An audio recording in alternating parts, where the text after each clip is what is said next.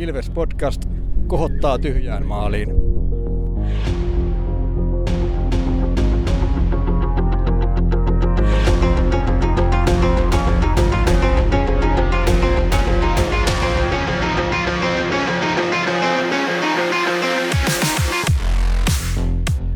Morjes, morjes ja tervetuloa jälleen Ilves-podcastin pariin.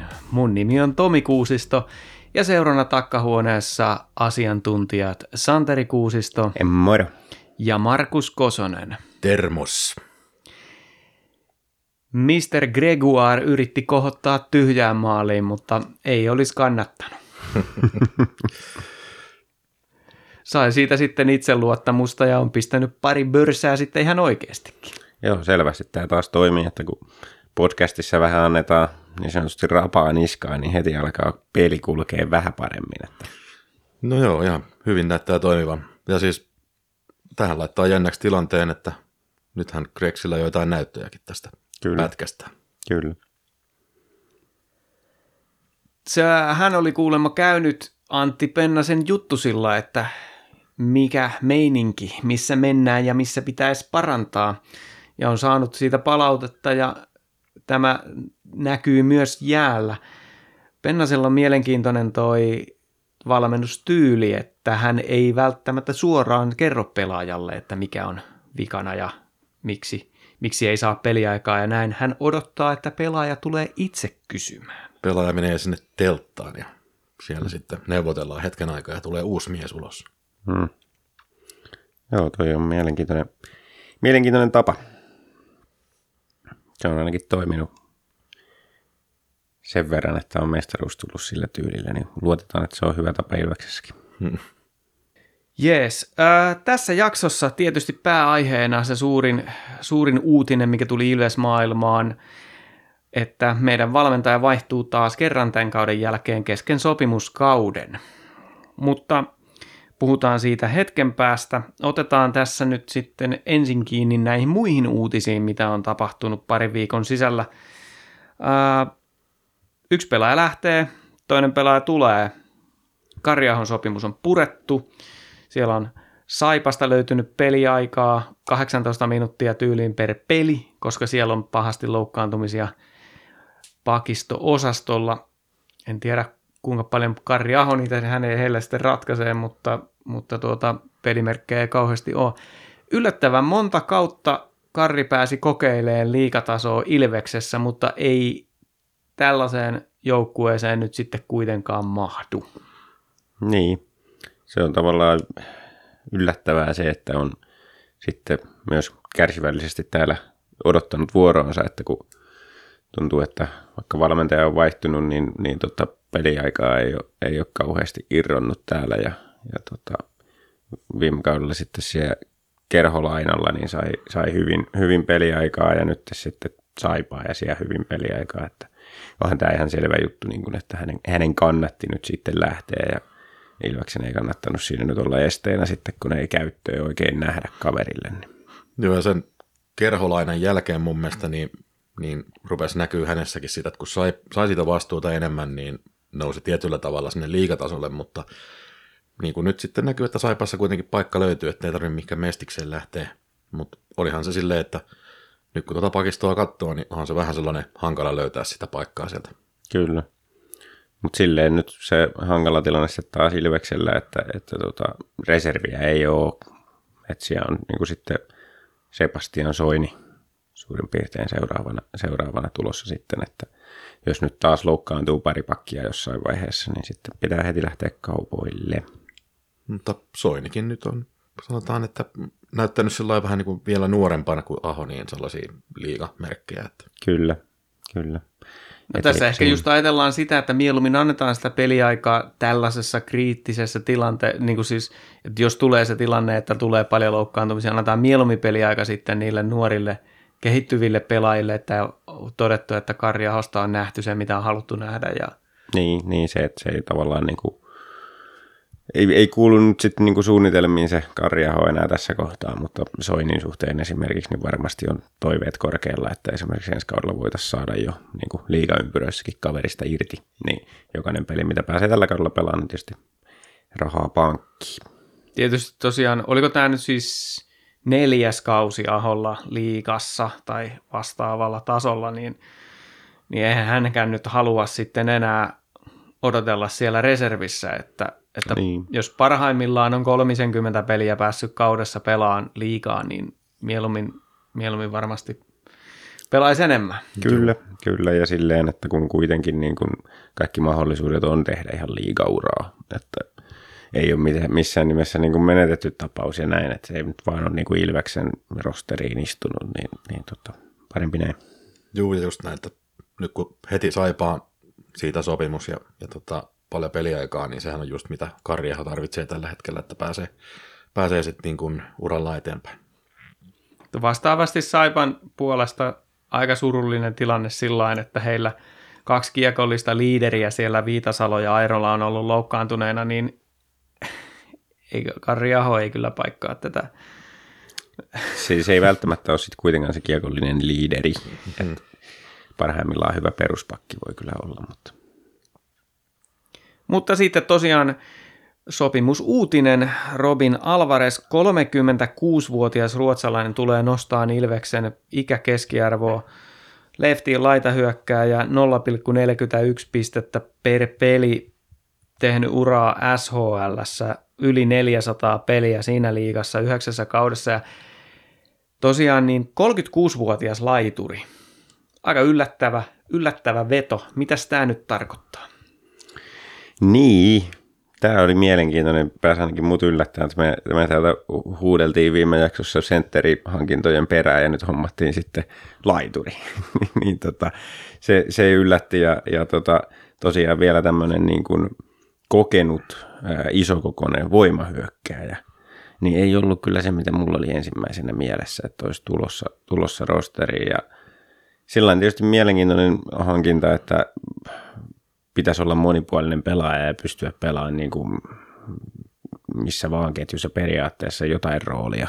Mutta kyllä mä nyt niin kuin lähtökohtaisesti näen sen sillä tavalla, että tämä on nyt niin kuin sinne, sinne osastolle, mitä, mitä, mistä, mitä Gregoiria oli al, a, ajateltu niin kuin alun perin, mutta, mutta sitten Gregoirilla ei ehkä ollut mennyt niin hirveän hyvin, niin nyt sitten hommattiin lisää kilpailua siihen. Alvarez tulee siihen haastamaan ja nyt sitten Gregoirillakin alkoi heti peli kulkea vähän paremmin.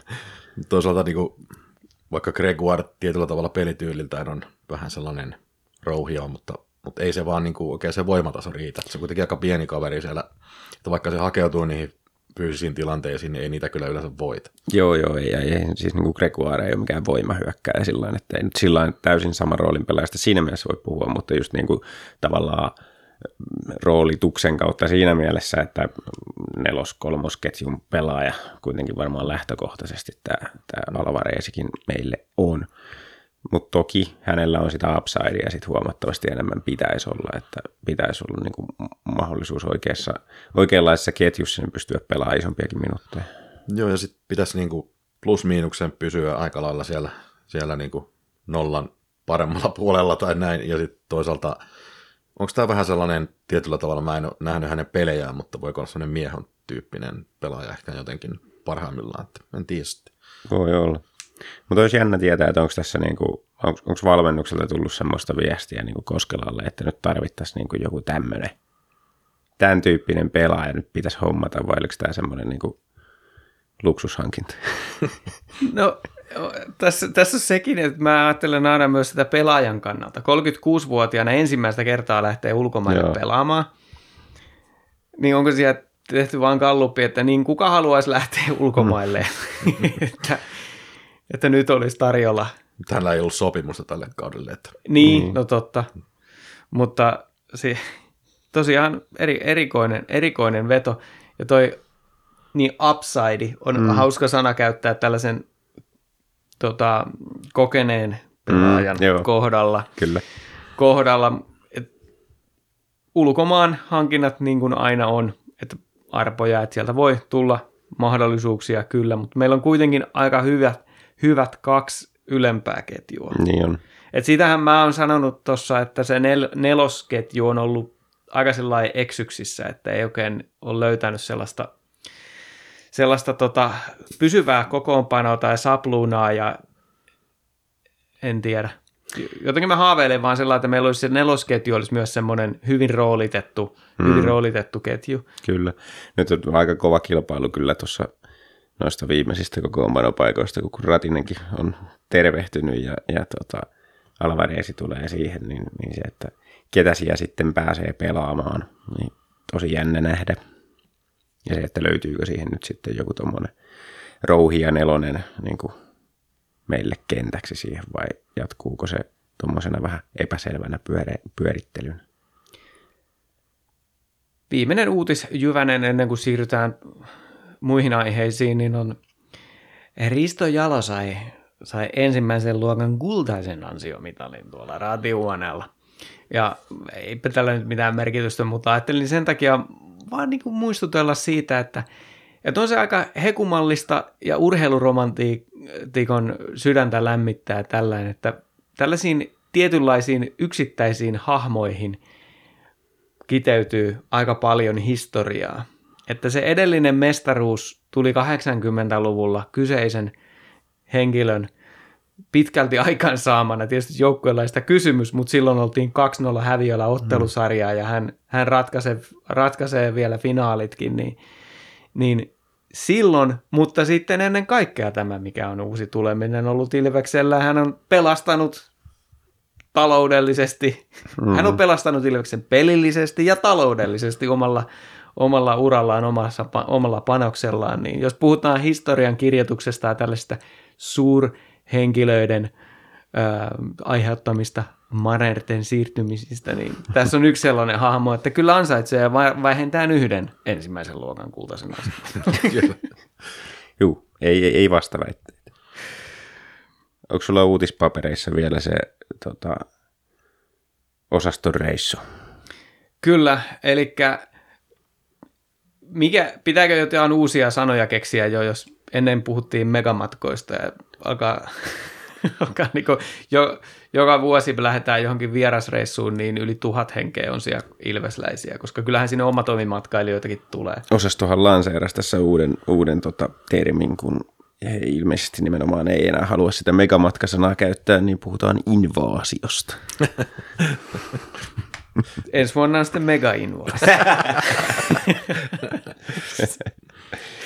Joo. Joo, kyse tosiaan neljä ja puoli kuukautta etukäteen on myyty lähes tuhat lippua matkalaisille, kun lähdetään Vaasaan käymään. Niin. Joo, mä luulen, että siellä voi olla kyllä niin kuin vaasalainen tota, myyntipäällikkö tai kun kehen siellä nyt onkaan oltu yhteydessä, niin vähän ihmeissä, että, että kun osastolta on silleen, että no me voitaisiin ottaa niin kuin, kuinka paljon teillä on lippuja myytäväksi, että no ottakaa tuosta nyt toi 600, että katsotaan, jos ne saatte myytyä, niin katsotaan sitten uudestaan, niin pari päivää meni ja 600 lippua meni ja sitten tuli, mitä sieltä tuli 260 ja 240, jotain semmoista tuli lisää, niin ne meni kahdessa tunnissa.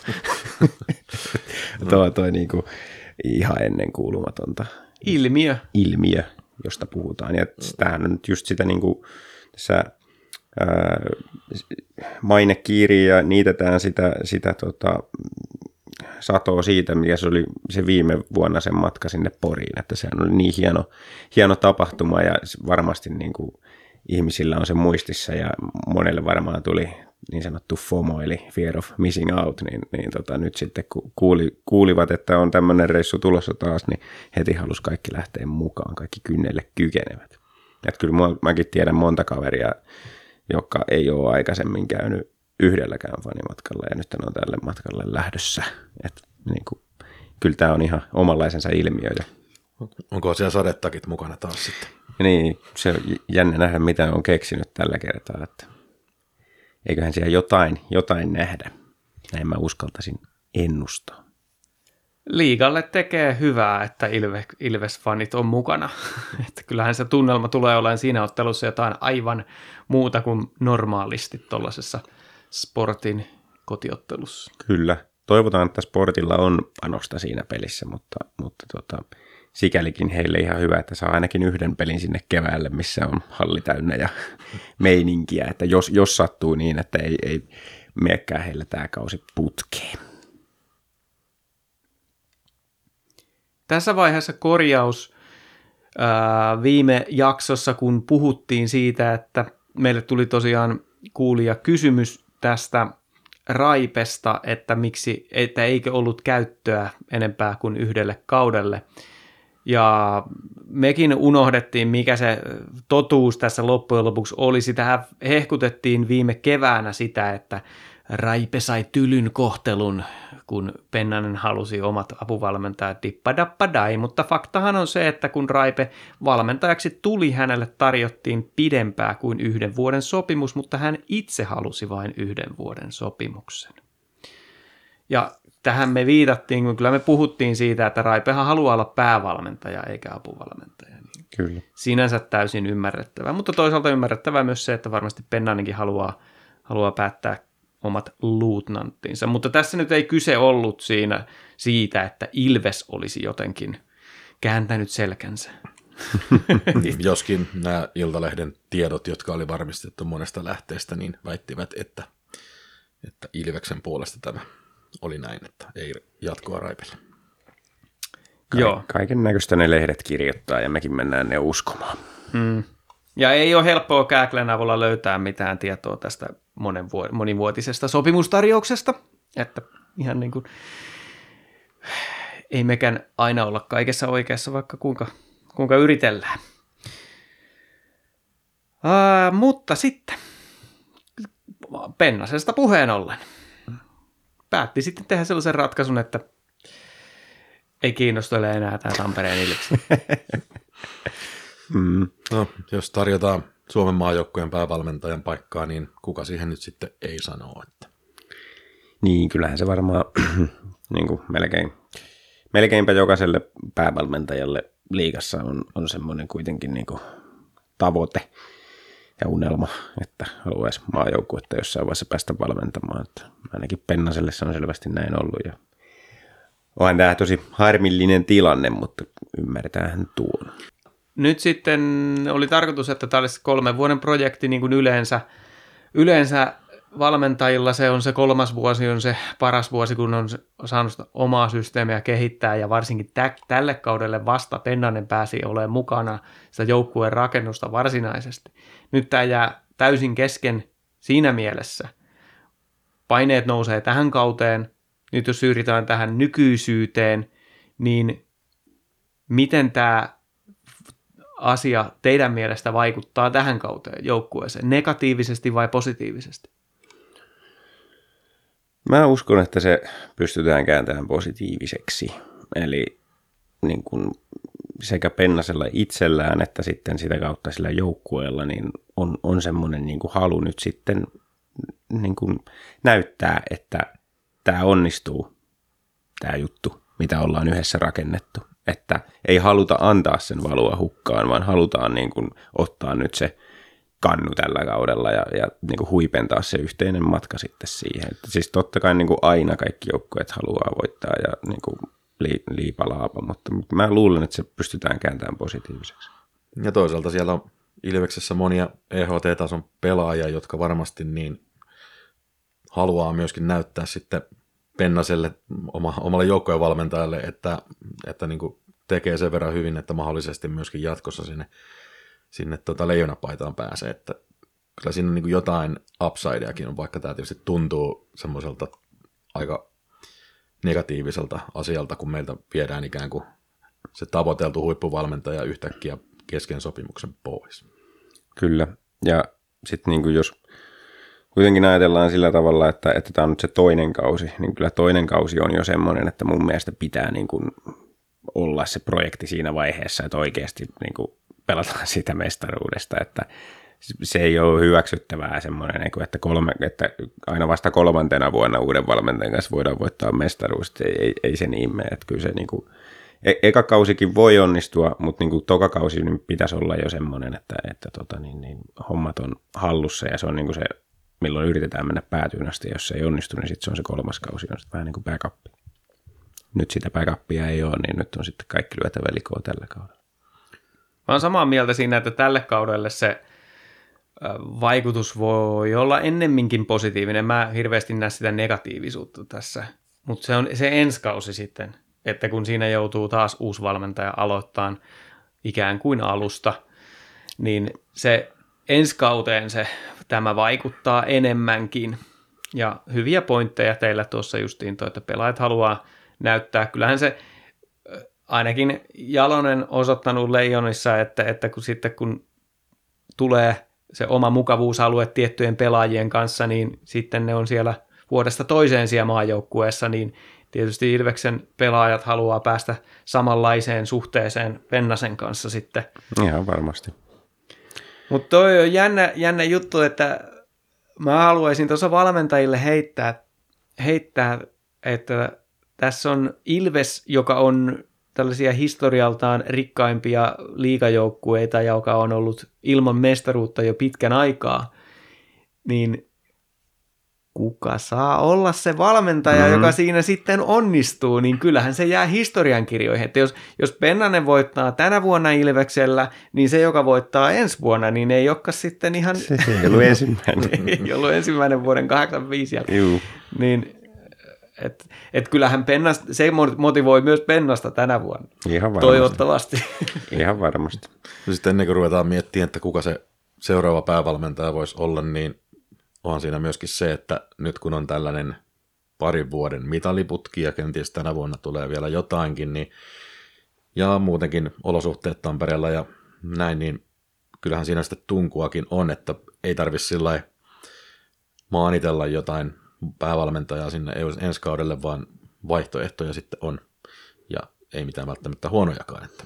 Niin, kyllä mä uskoisin, että niin kuin Ilves on ihan niin kuin, jo, ehkä jopa se suosituin niin kuin, tai paras positio päävalmentajalle liigassa tällä hetkellä. Että varmasti on joitakin valmentajia, joille joku, toinen, joku toisen seuran tapa toimia sopii paremmin ja näin poispäin. Että tietysti jokaisella niin kuin omat juttunsa, mutta kyllä mä luulen, että niin kuin se on tavoitel, tavoitelluimpia pestejä kuitenkin. Ja ehkä se kaikista tavoitelluin niin liiga päävalmentajista.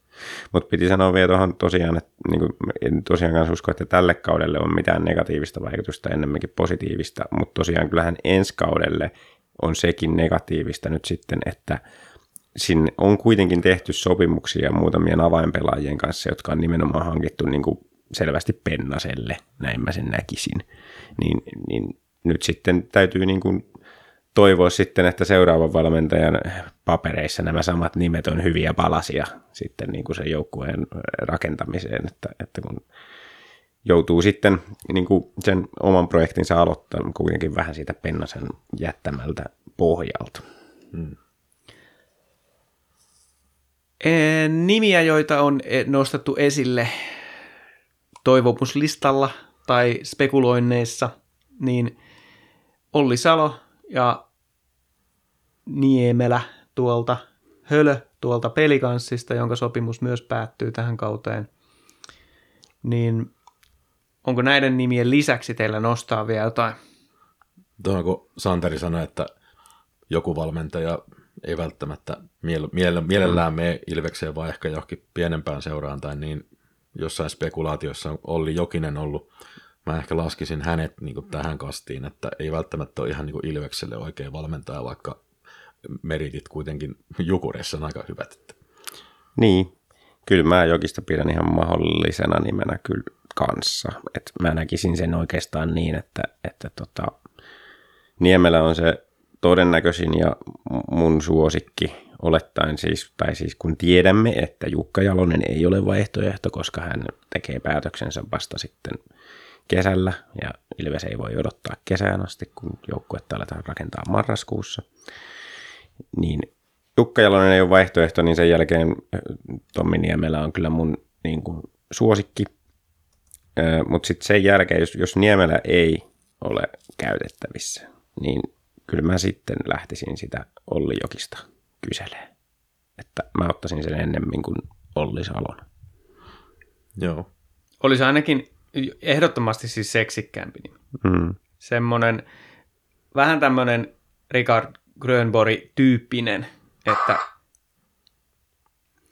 että tuota, sekoitetaan pakkaa. Lähdetään nyt riskillä. Kyllä, ja siis niin kuin, mä perustelen tätä myös sillä tavalla, että, että niin kuin, musta tuntuu, että äh, Olli Salolle niin kuin se, hän, hänen niin kuin suurin vahvuutensa ei ole se niin kuin, ihmisjohtaminen ja, ja sellainen niin kuin, ä, auktoriteetin luonti ja tällainen, niin sitten kuitenkin niin mestaruutta tavoittelevassa joukkueessa, joka saattaa lähteä kauteen jopa ennakkosuosikkina tai ainakin yhtenä niistä, niin semmoisessa joukkueessa mun mielestä on äärimmäisen tärkeää, että se päävalmentaja on semmoinen tyyppi, jolla on se niin kuin karisma ja, ja tota, tämmöinen niin kuin ihmisjohtamistaidot kovat. Niin mun mielestä Olli Jokinen on siinä parempi. Että hän, hänellä on ihan kiistaton karisma pelaajien keskuudessa. Pelaajat kuuntelee, mitä Olli Jokinen sanoo. En mä nyt sano, että ne ei kuuntelisi Olli Saloa ollenkaan, mutta niin kuin, ehkä te tiedät, niin kuin ymmärrätte, miten mä haen tässä. Että Olli Salo on enempi se semmoinen niin taktinen osaaja ja osaa varmasti valmentaa joukkuetta hyvin ja näin, mutta niin kuin Olli Jokinen on kuitenkin päällikkö. Kyllä. Niin ja kyllähän siis Salo teki tosi hyvää työtä silloin niin kuin Myrrän kanssa siinä, just sillä omalla spesiaalialueellaan. Että Mutta siinä oli se dynamiikka varmasti, mm-hmm. että Myrrä vastasi siitä henkisestä puolesta enemmän, niin jos Salo olisi sitten yksin siitä vastuussa myös, niin Kyllä. Mä käytän esimerkkinä tästä niin kuin, tämmöis, tätä, että mun mielestä KKlla, kun Salo on ollut siellä päävalmentajana, niin niillä on ollut eniten ongelmia silloin, kun niillä on paineita. Et, et, niin kuin, ne on helposti murtunut paineen alla, että ne on hävinnyt loppukaudesta pelejä niin kuin, tavallista enemmän tällaisia heikompia vastustajia vastaan silloin, kun niillä on ollut oma pudotuspelipaikka niin kuin, pelissä niin sanotusti. Et sitten kun ne on niin kuin, päässyt sen tavallaan rajan yli, että no nyt ei ole enää muuta kuin voitettavaa, niin sitten siinä vaiheessa nyt peli on tietysti huomattavasti vapautunut ja on mennyt paremmin, mutta sitten mä, niin kuin, mä spekuloin tässä, että jos Olli Salo valmentaisi Ilvestä, niin ne paineet pienessäkin tappioputkessa saattaisi kasvaa niin suuriksi, että Salo ei pystyisi sitä lukkoa aukaisemaan. Niin ja sitten oli tämä, mitä oli viime kaudella KKlla, tämä kotikirous, mm. että, että kotipeleissä ei pisteitä tullut ja itse asiassa nyt taitaa tällä kaudellakin olla niin, että on yksi kotivoitto ainoastaan. Joo. Se on, se on tosi todella mielenkiintoinen. Liittyykö se tähän henkiseen valmentamiseen mm. justiin, että onko kotona sitten enemmän paineita? Mutta haluaisitteko te, kun tässä on nämä kaksi isoa valintaa, tai siis su, suuri valinta tästä pelitavallisuudesta, kun liikassa kaikki pelaa sillä vierumäkeläisellä tyylillä, että haetaan se volttilähtö ja pelataan puolustus edellä sillä, että puolustusvalmius täytyy säilyä. Nyt öö, männä vuosina se oli Ilves, joka yritti sekoittaa pakkaa sillä nopealla kääntöpelillä ja hyökätään välillä alivoimasena ja öö, vauhti lätkää molempiin päihin ja tulee ylivoimahyökkäyksiä. Nyt se on Tappara, joka lähtee, on lähtenyt sille linjalle. Hmm. Niin kumpi teidän mielestä olisi se, tai kumman te haluaisitte? Haluaisitteko te sellaisen valmentajan, joka vetäisi sitä vierumäkeä vai, vai sitten, että pitäisikö sekoittaa pakkaa? Jos ei, ei puhuta henkilöistä, vaan puhutaan tästä taktisesta puolesta. No siis kyllä pitää olla kehityksen aallonharjalla. Et siis se on vaan sitten se vaikea kysymys, että kuinka paljon pitää hämmentää sitä pakkaa.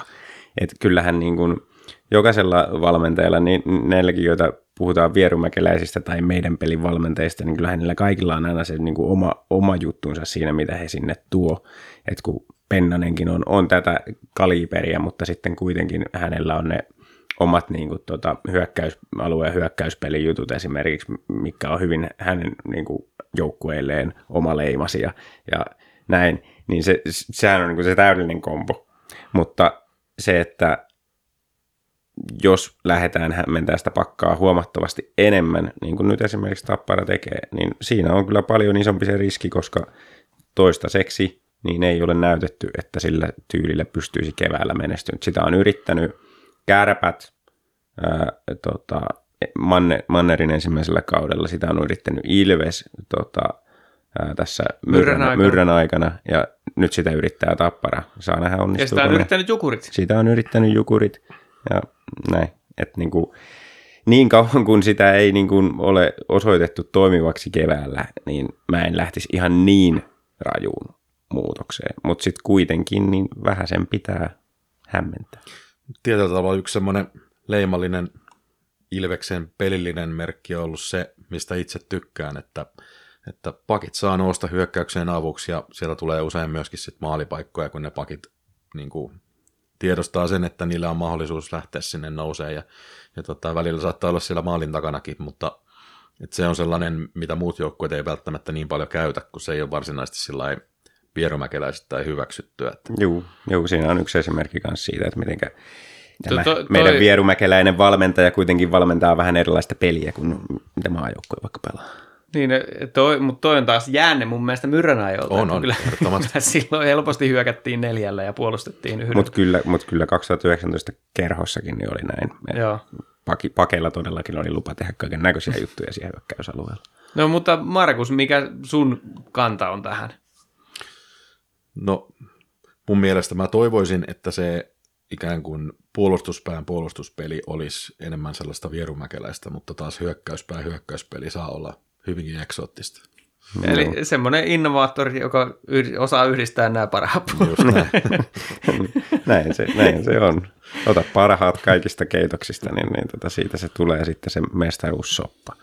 Se on mielenkiintoista ajatella aina tätä dynamiikkaa, että kuinka esimerkiksi Kerho tänä vuonna ottaa sen nuoren, nuoren nousevan valmentajatähden ää, ja taas vastaavasti Ilves haluaisi sen, sen tota, me haluttaa, kyllä mä haluaisin, väitän, että suurin osa haluaisi sellaisen meritoituneen ikään kuin mm. varman nimen. Mulla on nyt aivan sama tässä vaiheessa, millä pelityylillä se tulee. Mm. Se on mun mi- mielipide. Mä haluaisin, että me pelastaisiin sitä viihdyttävää lätkää noin yleensä, mutta kun saataisiin nyt ensin se mestaruus sieltä mm. pois kuleksimasta, niin sitten voitaisiin tehdä samalla lailla kuin joku muut joukkueet, että otetaan vähän riskiä näin. Että mm.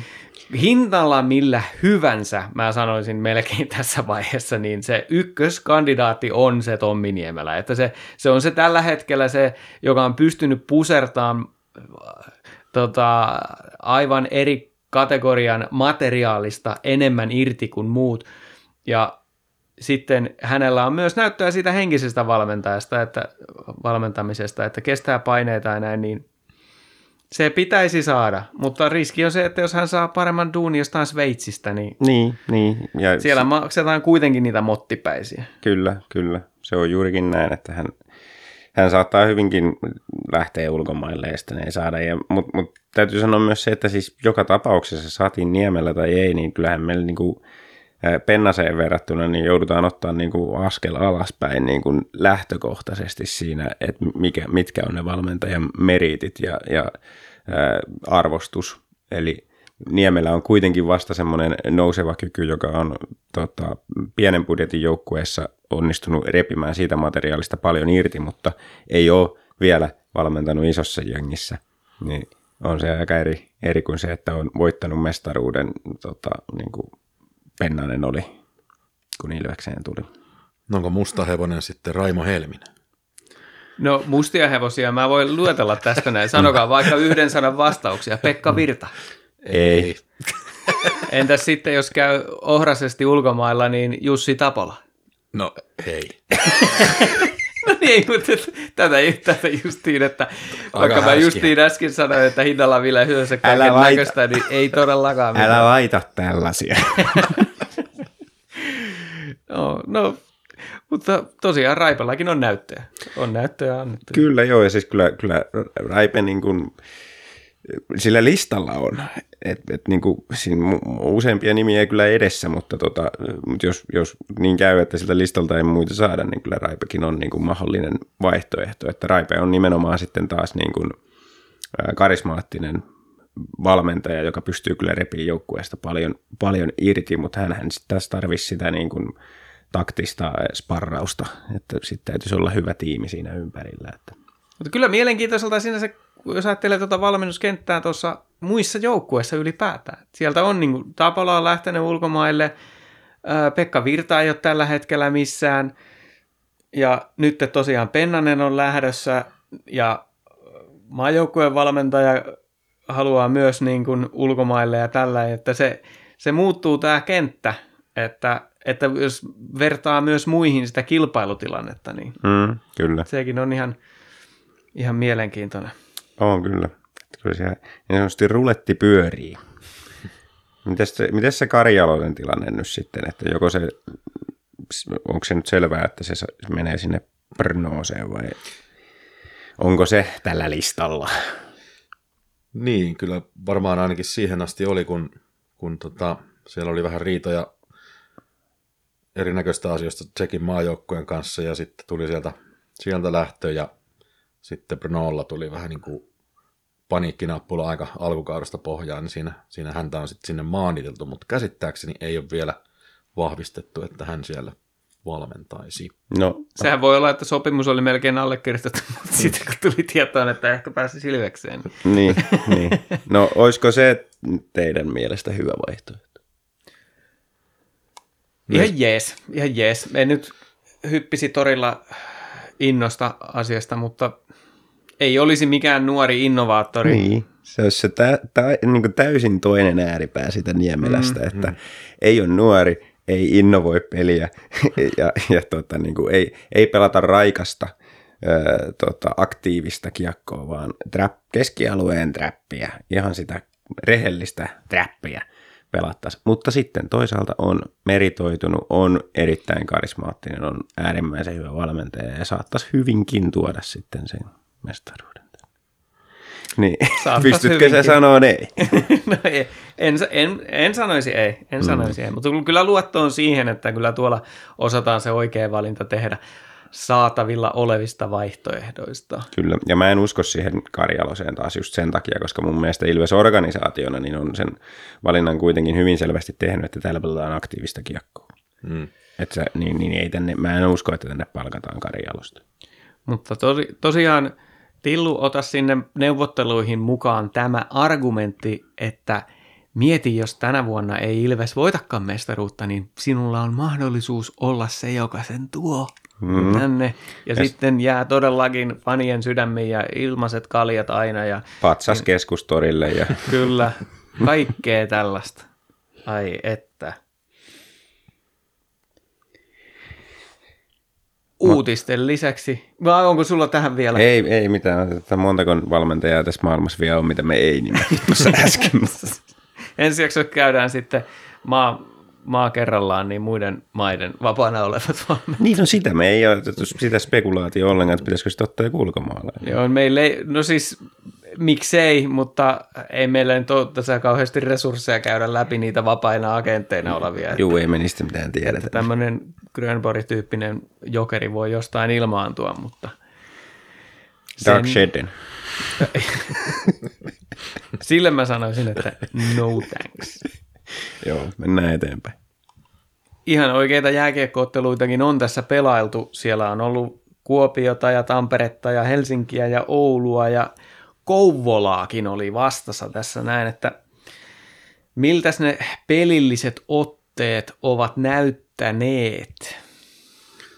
Aloittaako Markus vaikka Niin, no, sieltä? siinä oli toi Ilves Kalpa-peli taisi olla se, mikä on ikään kuin näistä vanhin, niin tota, se oli, siinä oli näkyy ehkä vähän niin kuin peruja vielä siitä karsesta TPS-pelistä, että tota, eli se oli vähän niin kuin samaa, samaa laatua, että näytti, näytti niin kuin enemmän semmoiselta sählyltä kuin jääkiekolta ja, ja tota, itse kun kalpa, kalpasta sillä tykkään, niin, niin tota, pystyivät kyllä niin kuin Ilveksen pimentään, pimentään aika hyvin tuossa matsissa ja, ja oli vähän sellaista niin kuin huolimattomuutta muutenkin, että syöttöjen laatu tosi heikko ja, ja tota, kalpa pääsi sillä niin kuin iholle ja Ilves ei taas päässyt sinne ykkös-kakkossektorille millään. Ja, ja tota, jotenkin nämä ottelujen alut on sellaisia vähän ongelmallisia ollut, niin, niin tota, tässä se niin myöskin, myöskin tuli esiin. Ja, ja tota, Ilves ei päässyt maalipaikoille ja, ja Kalpa vei tämän, muistaakseni 2-1 tämän pelin, mutta se oli vähän semmoinen näitä huonomman osaston Ilves-pelejä. Että Mä, mä näkisin sillä että kun tuossa oli, siinä oli pelikanssia, tepsiä ja kalpaa vastaan näitä huonoja esityksiä. Ja sitten me on voitettu nyt Tappara, Hifki ja Kärpät. Niin en, mä siis KKkin voitettiin joo, mutta se, että nämä, mun mielestä näissä on selkeä teema on se, että ne kolme, mille hävittiin, niin ne on pelannut hyvin valmennettua tiivistä viisikkopeliä ja meillä on se oman pään puolustuspeli ollut sekasin. Niin sitten nämä kolme muuta joukkuetta, jotka me on voitettu, Hifkin kanssa tosiaan oli, to, tosin oli hankalampaa, niin, niin niillä on ehkä se, ei ole se sapluuna vielä ihan niin valmis. Ja sitten Tappara on oma, oma tota, osastonsa, kun eivät pelaa samalla lailla kuin muut, niin siinä tulee sitten se, että heilläkin on ollut ehkä vähän vaikeampaa sitten niitä joukkueita vastaan, jotka pelaa tätä vierumäkeä. Että, tai tällaista tiivistä ää, viisikon hyökkäyspeliä, jossa on puolustusvalmius aina. No. Mä... Niin, ootteko samaa, ostatteko tämän ajatuksen, että nämä kolme, mitä hävittiin, niin ne pelaa tiivistä viisikkopeliä ja nämä muut sitten me on päästy vähän niskan päälle. Joo, joo kyllä, se, kyllä se ihan jäljillä tuossa oot, että ne, ne joukkueet, jotka on pelannut tiivistä viisikkopeliä, niin on paremmin pystynyt sitten iskeen juurikin siihen Ilveksen oman päin puolustuspelin heikkouteen ja, ja, ja sitten myös niin kuin se, että on pystynyt hallitsemaan kiekkoa mielinmäärin. Että... Ja mä sanon hei, että KK myös niin kuin aika ajoin saivat niitä pyörityksiä, joka on heille, heidän pelityylilleen ominaista. Mm-hmm. Siinä joukkueessa vaan on tällä hetkellä ongelmana se katastrofaalinen alivoimapelaaminen, jolla ne on hävinnyt useamman pelin peräkkäin. Juu. Niin sekin, että jos ei sitä ongelmaa olisi ollut, niin sekin peli olisi ollut paljon vaikeampi. Olisi ollut vaikeampi peli sekin, mutta kyllä tässä niin kuin on mun mielestä sit kuitenkin niin kuin, tota, edelleen kyse siitä samasta narratiivista, jonka mä viimeksi nostin ja puhun nyt sitten samat jutut, koska uusia en keksi, että se väsymys, niin tuossa hävittiin, hävittiin ne pelit ää, tota niin, niin, ja pelattiin huonosti se, se lukkopelikin, mikä voitettiin silloin, niin siinä, siinä niin kuin, noissa peleissä näkyy se väsymys niin kuin monella tavalla mutta nyt sitten tässä viimeisellä pätkällä, niin toi kalpapeli, niin siinä se väsymys alkoi jo hellittää sikäli, että ei enää hävitty jalalla ihan törkeästi. Että vähän sen oltiin perässä, mutta ei niin kuin monta askelta. Mm.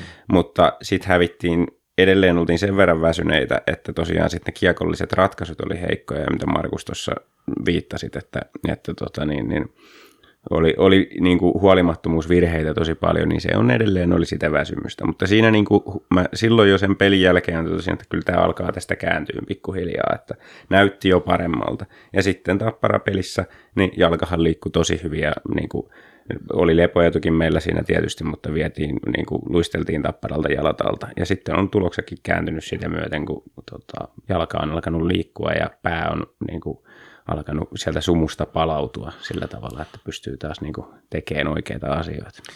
Joo, se niin kuin paikallisottelun energiamäärä niin kuin oli ihan erilaista kuin mitä näissä aikaisemmissa tappiopeleissä. Ja tota, onko se tämä, tämä tota, oliko se Tinken sanoma tämä, että tapparalle ei saatana hävitä, niin, niin tota, semmoinen meininki niin näkyi siinä, että todella jalkavaa touhua ja, ja tota, niin kuin näytti ihan eri joukkueelta kuin nämä aiemmat pelit. Että. Joo, se on Tinken kertoma juttu, mutta se on, sen sano joku mun mielestä Tinkelle voi silloin, kun Tinke on ollut. No, ne voi olla ihan sama. Mutta kuitenkin, se, mutta tuossa just sen tapparapelin jälkeen, niin tietysti pelkäsin sitä, että oliko tämä nyt vaan sit, niin kuin, että tähän peliin oli onnistuttu lataan niin paljon, että saatiin se jalka liikkuu ja niin kuin oltiin hereillä, mutta sitten heti seuraavana päivänä oli se Hifki-peli ja oltiin siinäkin niin kuin hyvin, hyvin tota inessä, vaikka Hifkillä puolestaan oli lepoetu sitten siihen.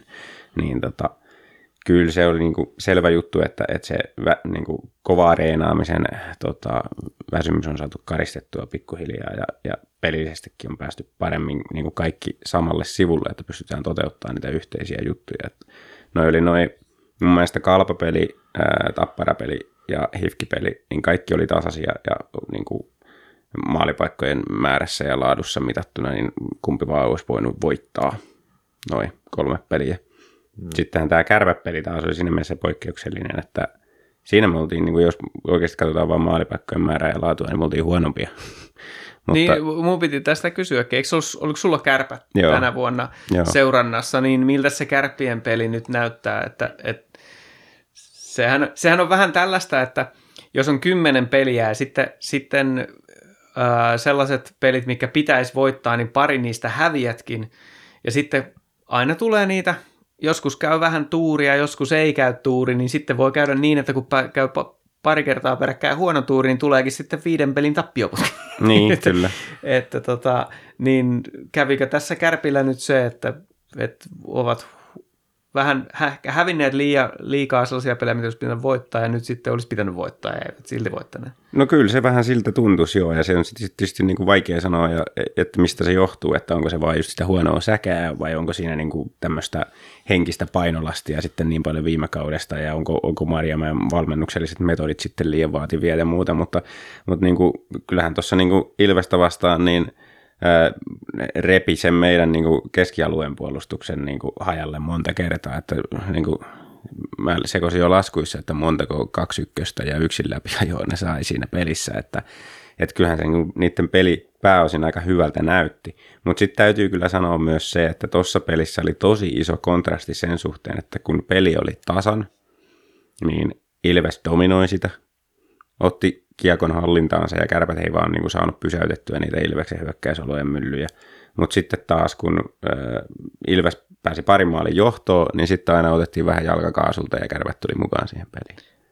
Mielestäni olen nähnyt, siis mielestäni tänä vuonna on ollut vähän enemmän sitä, että jos viimeisessä erässä me johdetaan maalilla, niin me pelataan paljon sellaista alistuvampaa peliä, ikään, mm. ikään lainausmerkissä fiksua peliä johtoasemassa. Että tulee niitä roikkukiekkoja omalta alueelta pois, ei oteta riskejä ja mm. sitten se hyökkäyspeli jää vähän, vähän ontuvaksi.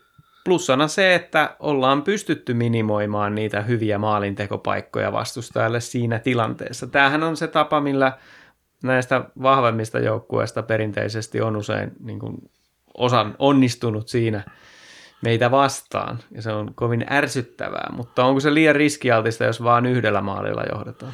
No, mun mielestä tuossa on tullut siihen pakkiin myöskin se, että aika hyvin pystytään kierrättämään sitä sinne niin kuin pakkien kautta sitä kiekkoa. Jos huomataan, että nyt ei ole niin kuin oikein etenemismahdollisuuksia, niin ei heitä sitä välttämättä päätyy, vaan kierretään alas pakkeen, pakkien kautta, vaihdetaan samalla, aikaa kuluu ja Kyllä. Siinä, siinä on niin semmoinen hyvä elementti, millä pystytään noita voitto, voittoa sitten puolustaa noissa peleissä.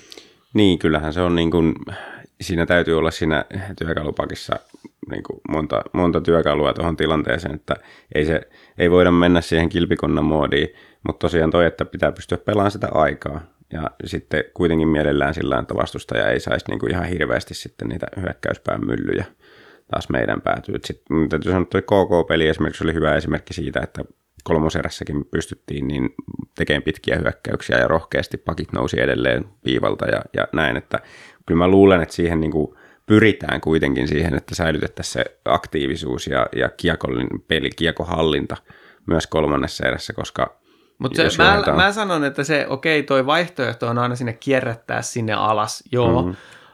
mutta silloin kun on se johtoasema viimeisessä erässä, niin se on matalampi kynnys vetää vaan sieltä plexin kautta ulos. Niin on. Et se, on, se on sellainen mielikuva mulle on jäänyt tässä viime aikoina. Että se, niin on, siis se on ihan totta, ja, siis, mutta mä luulen, että se on niin kuin Ja se ei ole, se ei ole, mikä, se ei ole mikään tämmöinen Tammisen mikään ei muutu juttu, mm. vaan että et se, se, se on nyt joko valmennuksellinen valinta tai sitten ne pelaajat tekee sen itse siellä. Mä luulen, että ne pelaajat niin kuin itse tekee sen ja valmennus päinvastoin pyrkii niin kuin ohjaan heitä siitä pois, että että mieluummin pidettäisiin sitä kiekkoa, koska... Me ei se... haluta välttämättä niitä puolustuspään aloituksia kuitenkaan hirveästi. Joo, joo. Et, ja se toi alaspäin kierrättäminenkin, niin ei välttämättä kannata kierrättää sinne oman maalin taakse asti ihan mm. hirveästi. Että Joo, mie- mieluummin, niin. niin. Se on aina no. se riski siellä, kun Koska... nyt, nyt jos niitä väsyneenä tulee se, se yksi syöttö on vähän huono, niin se on heti se viiden minuutin mylly mm. omassa päässä. Mutta se on silleen niin kuin muutenkin Ilveksen pelissä kyllä näkee sen, että, että ei sitten nyt niin kuin haluta sitä kiekkoa pysäyttää sinne oman maalin taakse, koska kaikki vastustajat on nykyään niin hyviä paineistaan ja träppäämään, että se on niin kuin avaimien antamista vastustajalle, jos niin kuin liian hitaaksi vedetään sinne omaan päähän se peli. Että mieluummin sitten just kiekotellaan niin kuin pakkipakkia siinä tota, ringettäviivan tuntumassa ja siitä on sitten helpompi päästä niin kuin pistään se tarvittaessa sitten lasiin se kiekko, jos ei ole muuta vaihtoehtoa. Niin ja jos saadaan se avaus keskialueelle sinne hyökkäjälle, niin se pystyy myös palauttaa sen takaisin sinne, sinne viivan niin, tuntumaan. Kyllä. Et siinä saadaan saadaan sitä aikaa siitä pois. Eikä tehdä niitä virheitä, että, että vastustaja pääsee riistoon keskialueella. Kyllä. Sen sijaan, että tultaisiin syöttelemällä sieltä omalta alueelta, niin yksi vaihtoehto on aina tulla jalalla sieltä ja hmm. nostan uudelleen sen, mitä niin kuin samat jutut aina joka jaksossa, niin kuin Santeri tuossa kehotti tekemään, niin, niin Joni Jurmo edelleen eliittiä meidän joukkueessa tässä asiassa. Joo, on kyllä huikea. Yllättävän jalkava. Kyllä, on semmoinen kiekon kuljetustoimisto, että ei paremmasta väliä. No sitä vähän hankala taklata pystyynkin vielä. Joo. Mutta yksi asia vielä, tota, eh, minkä, minkä haluan nostaa tästä nyt, niin kuin mikä on käynyt selväksi tässä alkukauden aikana Ilveksen pelitavallisista valinnoista, niin on, on se, että niin kuin pienen marginaalin laukauksia ei yksinkertaisesti lauata. Ja me hävitään sen takia joka pelissä vedot. Kyllä. Ja se on, niin kuin, se on selvä taktinen valinta. Että niin kuin, Ja se- sehän on tullut haastatteluissakin ilmi. joo, Että kyllä. he, se on, valmentajat ovat keskittyneet siihen, että ei, ei yritetä liian huonoista paikoista. Kyllä, ja se ajatushan siinä taustalla on se, että mieluummin pidetään sitä kiekkoa hallussa siellä hyökkäysalueella, jolloin väsytetään vastustajaa, jolloin vastustaja tekee virheitä tai ottaa jäähyjä. Mm. Et se on niinku se ajatus, että jos, jos heti laukastaan niinku viivasta huonosta paikasta, maskittomasta paikasta, niin sitten ne saa sen pelin poikki ja niinku vaihtaa pelaajat ja niinku hävitään aloitus. Ja niin, niin, niin tota, se hyöty siitä, että päästiin sinne hyökkäysalueelle kiekkoon, niin katoo. Onko siellä valmentaja sanonut, että te olette niin huonoja aloittaa, että minimoidaan aloitus? Mutta toi, toi tota, Kalpa tekee hyvin sitä, sitä mitä Ilveskin voisi tehdä tuossa niinku, noissa pitkissä hyökkäyspään pyörityksissä, että se tekee paljon sellaista, että siellä tulee niin kuin, ensinnäkin hyvin jalkavasti liikutaan siellä, siellä hyökkäysalueella, mutta sitten siellä tulee niin kuin toinen pelaaja, joka tulee vähän niin kuin vastakkaiseen suuntaan, ja sillä annetaan joku semmoinen pieni metrin syöttö tai jättö, niin se on tosi hankala ottaa sitä äijää, kun se kiekko vaihtaakin vähän niin kuin omistajaa siinä samalla, kun vastakkaisiin suuntaan hyökkäät menee, niin, niin tota, sellaista voisi Ilveksellä olla tota, vähän niin kuin lisäksi tuossa, kun nyt taas päädytään enemmän semmoiseen, että annetaan niitä lyhyitä syöttöjä sillä useampi peräkkäin ja yritetään sillä eksyttää se vastustaja. Kyllä, kyllä. Siinä on yksi, yksi mitä voisi vielä lisätä siihen. erittäin, erittäin mielenkiintoinen ja hyvä nosto, Markus. Great point. Nyt kun on tämä lepoviikko ollut tässä Ilveksellä takana, eli oli vain kaksi ottelua, niin palataan normaalin aikataulun mukaisiin kolmen ottelun viikkoihin. Tässä alkavalla viikolla on sitten mestareiden liigaa tiedossa, kun Ruotsin sarjan kärkijoukkue Färjestad tulee käymään ratametsässä. Siinä on täysin panokseton ottelu kerran, öö, mutta kyllä siitä mielenkiintoa löytyy, koska hyvä tason mittari. Jos ajatellaan, että sitä Euroopan mestaruutta voisi tänne Ilveksen viirikokoelmaan nostella, niin täytyisi näitä Ruotsin kärkijoukkueita pystyä todellisuudessa haastamaan. Ja Färjestad on tällä kaudella sellainen joukkue, että ne päästää sekä mestareiden liigassa että omassa liigassaan on päästänyt 1,5 maalia per ottelu. Joo, se on kyllä. Että aika vaikea on tehdä heitä vastaan maalia. Että siis tason mittarina nyt pidän tätä. Mielenkiintoista nähdä, minkälainen se kokoonpano on sitten, että mennäänkö ihan oikeasti pelaa vai. Niin, se Voi, on... Se, nyt ei ole tosiaan pystynyt lepuuttaan ketään. niin, kyllä. Ehkä sen takia nyt tehtiin pelaajahankintojakin, että voidaan leputtaa sitten jotain, jotain pelaajia, mutta niin, kyllä mä uskon, että sitä lähdetään periaatteessa ihan tosissaan pelaamaan, mutta, mutta sitten kuitenkin kyllähän se niin näkyy ihan varmasti pelaajista se, että tämä ei ole nyt niin kuin ihan, ihan tota niin, niin, niin tärkeä peli kuin nuo aikaisemmat ja seuraavat niin kuin sa- samalla viikolla olevat vaikka liigamatsit. Ja Ja sen takia se on siis merkityksetön, koska Ilves on yksi niistä kahdesta joukkueesta, joka on varmistanut paikkansa sinne pudotuspeleihin. Että Juu, ja Färjestadikin on niin kuin käytännössä varmasti. Niin, kuin, ne on voittanut kolme neljästä. niin, ne on jo voittanut kolme neljästä, ja kun 16 joukkuetta 24 pääsee jatkoon, niin, niin tota, hyvin todennäköistä, että vaikka ne häviäisi nämä kaksi viimeistä peliä, niin ne pääsisi silti jatkoon. Mut Toi on, siis Sverigestad niin on hyvin ruotsalainen joukkue, sillä si- taitaa olla kolme ulkomaalaista ja muut kaikki ruotsalaisia. Et En mitään niin kuin älytöntä nimistöä sieltä löydä, löydä mutta tota, onhan tämä nyt tällainen joukkue, mikä kuitenkin oli finaaleissa viime vuonna ja, ja tota, tälläkin hetkellä tosiaan SHL johtaa, että on kyllä si- siinä mielessä erittäin hyvä mittari, varsinkin kun nämä ottelut, mi- mitä Ilveksellä tällä kaudella on ollut niin ongelmia, niin se on ilmennyt sillä tavalla, että ei ole niitä maaleja saatu tehtyä, että aina sinne muutama ehkä livahtaa omiin, mutta, mutta tosiaan toi puolustus- ja maalivahtipeli Färjestadilla, niin yli maalivahdeilla tuolla Carl Lindhamilla yli 95 torjuntaprosenttia tällä, että se ei tosiaan tule olemaan helppoa sinne laittaa. Että.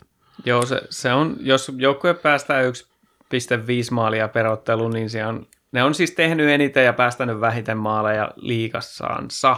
Ja sitten, mutta sitten pelitavallisesti myös Ruotsissa ei pelata sillä välttämättä tätä samantyylistä kiekkoa kuin liikassa, niin se on myös mielenkiintoinen noin niin kuin se on hyvä, että tulee tämmöinen kova ruotsalaisjoukkue tässä alussa vastaan, että, että Pennanenkin voi valmistautua sitten pudotuspelejä varten, koska siellä, niin kuten sanottua, niin todennäköisesti pitää joku tämmöinen sitten kaataa, että antaa eväitä. Sitten se toinen joukkue, mikä mestarien liikassa tulee seuraavalla viikolla, on toi Rouen. Sekin johtaa oman maansa sarjaa joo, mutta ne hävisi taas pelikanssille 8-3, että sanoisin siitä vähän sama kuin Poltsaanosta, että sille jos häviää, niin on häpeä. Niin, mutta siinä on, tulee taas olemaan sit se, että Ruanilla todennäköisesti on iso panos siinä ottelussa. Ja hyvinkin voi olla niin, että ne kolmen pisteen voitolla on toivetta päästä jatkoon, kun taas sitten Ilveksellä ei ole siinä mitään panosta, niin se voipi mennä sitten ihan miten sattuu se peli, että en, en ihmettelisi, vaikka siinä kävisi joku työtapaturma sitten, että ei sitä voitettaisi. Ja toisaaltahan nyt toi lohikärmeet niin voitti vieraissa 0-1 Skellefteon, että mm. ne veti silloin, silloin tota kurinalaisella pelillä ja pystyi tosiaan nollaa Ruotsa, Ruotsin pääsarjajoukkueen, niin se on aika kova suoritus, että et, et, yllätyskin on, yllätysmahdollisuus on olemassa. Juu. Totta kai. Jääkiekko on joskus pomppia joskus ei, mutta toi tuota, Färjestadista muuten jäi sanomatta se, että laskujeni mukaan heillä on kymmenen pelaajaa, jotka on 30 tai vanhempi. Joo, ja Ruanilla 14. 14. Joo, jos meillä ei olisi sitä, siis niin kuin sanoin tästä Alvarezista, että tulee nostaa meidän ikäkeskiarvoa, niin siis se, se, heittämällä meidän vanhin pelaaja ja ja tota, ei, ei meillä tosiaan paljon yli 30, mutta tässä, tässähän näkyy myös Ruotsiin verrattuna niin kuin myös tämä joukkueiden budjetin ero, että todennäköisesti tämmöiset kokeneimmat maksaa vähän enemmän kuin sanotaan esimerkiksi Jani Nyyman. niin. Todennäköisesti siinä pitää vähän ikälisää maksaa näille. Mutta Färjestadista vielä siis se, että kyllä mä niin kuin, mielelläni olen väärässä, mutta, mutta tota, kyllä mua, mulla vähän semmoinen kutina on, että tämä voi olla aika, aika, tota, aika vaikea peli Ilvekselle, että se on niin ylivoimainen ollut Färjestad tuo SH, SHL nyt ja se, että jos, jos tota ei olla ihan sataisen asenteella, kun on oma, oma jatkopaikka jo varma, niin voi tulla kylmää kyytiä. Se jää nähtäväksi. Meillä oli tosiaan, tai on edelleenkin itse asiassa tämä mesenaattikkeräys keräys, ää, päällänsä. Ja semmoinen hämmästyttävän hieno uutinen tällä viikolla, että saatiin tuhat euroa täyteen, joka oli se kampanjan minimitavoite. Ja sydämelliset kiitokset kaikille, jotka olette meitä tukeneet. Se on toki edelleen mahdollista vielä, eli mesenaatti.me ja sieltä löytyy Ilves Podcast, niin sinne, sinne voi mennä ja tukea meitä ihan noin rahallisesti, mutta tämä on todella hienoa. Tätä on useampi, useampi vuosi tosiaan tehty. Tähän menee jonkun verran aikaa ja se on mahtavaa nähdä, että niinkin monet ihmiset ovat kokeneet, että tämä on jonkin arvoista ja ovat meitä tukeneet. Ja terveisiä täältä lähettävät esimerkiksi Janne kertoo, että tsemppiä teidän kuuluisikin saada korvausta hyvästä työstä. Kiitos Janne. Kiitos. Hyvä Janne, hienosti sanottu. Kiva, että se tällä kertaa menee näin. Aina se ei elämässä mene niin, että saa sellaista, mitä ansaitsee. Markus täällä kertoo, että en gong Viittahatten, Altid Viittahatten, terveisiä Rantsille. Ei taivu mulle toi, toi kieli, mitä se nyt olikaan sitten. Se oli Sverigestadia. Sverigestad. Ja Iidalta tulee Severille munaterveiset. Pääsiäistunnelmissa selvästi jo tässä Halloweenin aikaa. Ja sitten on vielä, otetaan tämä käsittelyyn, kun on ollut viime aikoina tapetilla. Pekka laittaa kysymys kotipelien sisääntulo biisistä ja siitä, nukahtaako sen aikana A. Yleisö vai B. Joukkue. Tämähän tietysti liittyy siihen, kun aikaisemmin tuo, tai tuossa kokeiltiin, tuomisto ilmeisesti meni kokeilemaan mm. uh, uutta sisääntulobiisiä ja ei oikein iskenyt. Se ei ihan lähtenyt, niin sanotusti. Niin, no kyllä toi vanha biisi, niin kuin, eli toi Deutschland, mikä siinä on ollut, niin tuolla Nokia Arenan tekniikalla ja valoilla, niin se vaan niin toimii niin hyvin, että aika vaikea siihen on löytää sitten sitä parempaa. Et siinä mielessä ihan hyvä, että se vaihdettiin takas kuitenkin. Kyllä joo, siis tosi vaikea löytää parempaa ja periaatteessa ymmärrän sen ajatuksen siitä, että halutaan pitää se freshinä, että halutaan kokeilla siihen aina sitten jotain uutta, mutta kyllä se nyt vähän siltä vaikuttaa, että ehkä, se, ehkä sitä Deutschlandia ei kannata kauhean kevyesti sitä lähteä vaihtamaan, että vaihtaa sitten niitä muita palikoita vähän sen siinä aikaisemmin, niin kuin aina tulee uutta animaatioa ja pelaajaesittelyvideoa ja muita, niin nämä, nämä on ne osat, mitkä muuttuu, että ehkä sitä ei kannata kovin kevyin perustein lähteä sitä Deutschlandia vaihtaa, on se sen verran hyvä, hyvä biisi siihen kohtaan. Tuossa on sellainen jännä, että kun on kuitenkin paljon sellaisia ihmisiä, jotka käy hallilla kerran kaksi ehkä vuodessa, verrattuna sellaista, joka käy siellä joka kerta, verrattuna sellaista, joka on siellä töissä, niin siihen voi ehkä puutua siihen biisiin aika nopeasti, mm. verrattuna ne, jotka käy vaan kerran kaksi kaudessa, ja niille se on sitten se elämys, niin, niin tuota, kyllähän se on se, Deutschland on kova, että kannattaa se nyt pitää ennen kuin oikeasti faktisesti löytyy Parempa. vielä kovempi. Mm. Vielä noihin tota, mesenaatista tulleisiin aiheehdotuksiin, niin erittäin hienoja tota, aiheehdotuksia on tullut ja niihin tullaan tuossa tulevissa jaksoissa ottaa kiinni ja tehdään vähän myyrän tutkimustyötä myöskin näiden, näiden osalta. Et tosi paljon kiitoksia niistä, niistä että tota, saadaan paljon mielenkiintoisia aiheita käsittelyyn sitä kauttakin. Kyllä tässä melkein saa leikkiä journalistiakin jossain vaiheessa, että mutta joo, kyllä ihan, ihan oikeasti panostetaan näihin, mitä sieltä on tullut tosi hyviä ehdotuksia. Niin... Ja kai ne voi ihan ääneenkin sanoa, että ei tarvitse muiden sitten samoja ehdotella välttämättä, niin, niin tota, tullaan, tullaan jossain jaksossa ottaa tuohon sarjajärjestelmä asiaan kantaa ja, ja sitten jossain toisessa jaksossa sitten taas ää, Ilveksen junnutoimintaan pientä, pientä läpileikkausta pyritään tekemään. Että Kyllä. Nämä on mesenaatista tulleita ehdotuksia ja otetaan ne kyllä varmasti sitten aikanaan. Edelleen otetaan tosiaan tukea vastaan mesenaatti.me osoitteessa ja, ja sitten meille saa myös lähettää sähköpostia osoitteeseen ilvespodcast at gmail.com, mikäli haluaa noin muuten olla yhteydessä yhteistyökuvioiden suhteen.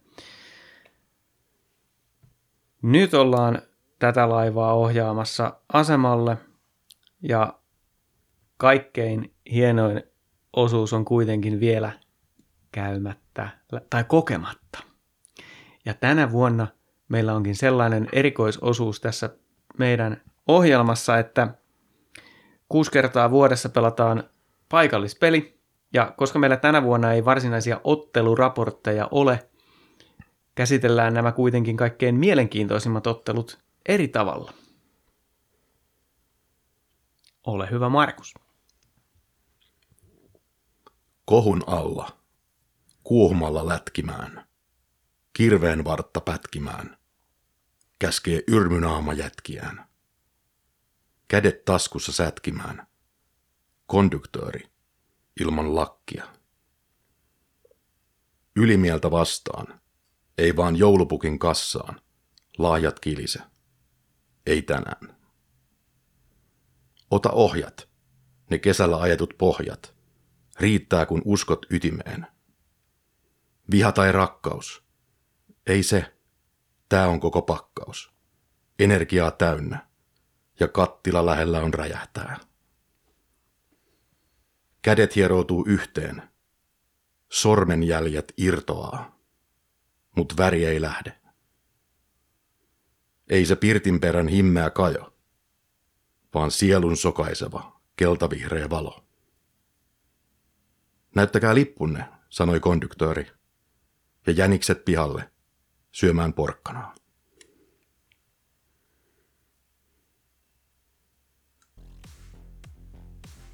Tämä oli Ilves Podcast. Mun nimi on Tomi Kuusisto ja seurana takkahuoneessa olivat Santeri Kuusisto. ja mikrofonin pudotti. Markus Kosonen. Pitäkää arkilaadukkaana.